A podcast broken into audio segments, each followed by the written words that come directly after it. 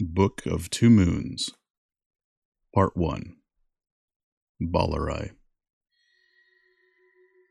When Erythnal cast Thrymulak out of hell, his fury knew no bounds.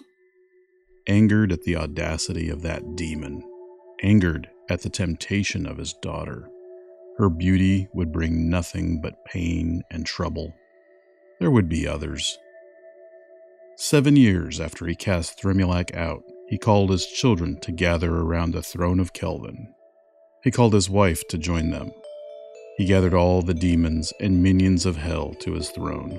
He told the story of Thrymulak, of his devotion as a servant, of his bravery as a warrior, of his failure as a fool for love, a love so wrong and a love so vile he caused himself to be cast out of hell a love so deep he was stripped of everything.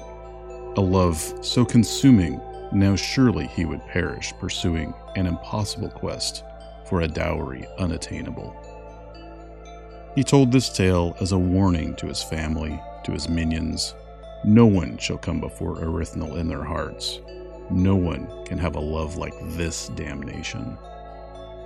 The Balarac had not known why Thrymulak had left and where he had gone. She had been in mourning for these seven years. Had he left her here alone? Perhaps he was simply dead. Now, knowing the truth of his disappearance, her father's actions enraged her. She shouted proclamations of her love for Thrymulak and cursed her father with blindness, since he was a fool that could not see their love was just and not wanton, that it was pure and vile as only a love born of hell could be.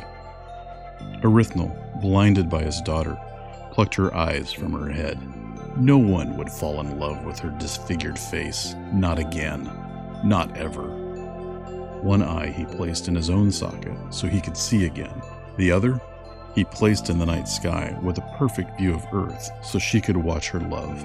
Watch Thrymulak fail time and time again, unable to secure her dowry, and forever be banished from hell, fighting for her, wandering for her, but never to return for all time to come.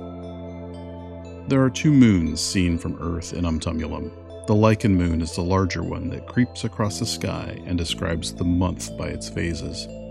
The other, smaller one, hangs in the night sky, motionless, never rising, never setting. The eye of the Balarac is known as Balarai, and it watches Earth from on high to this day.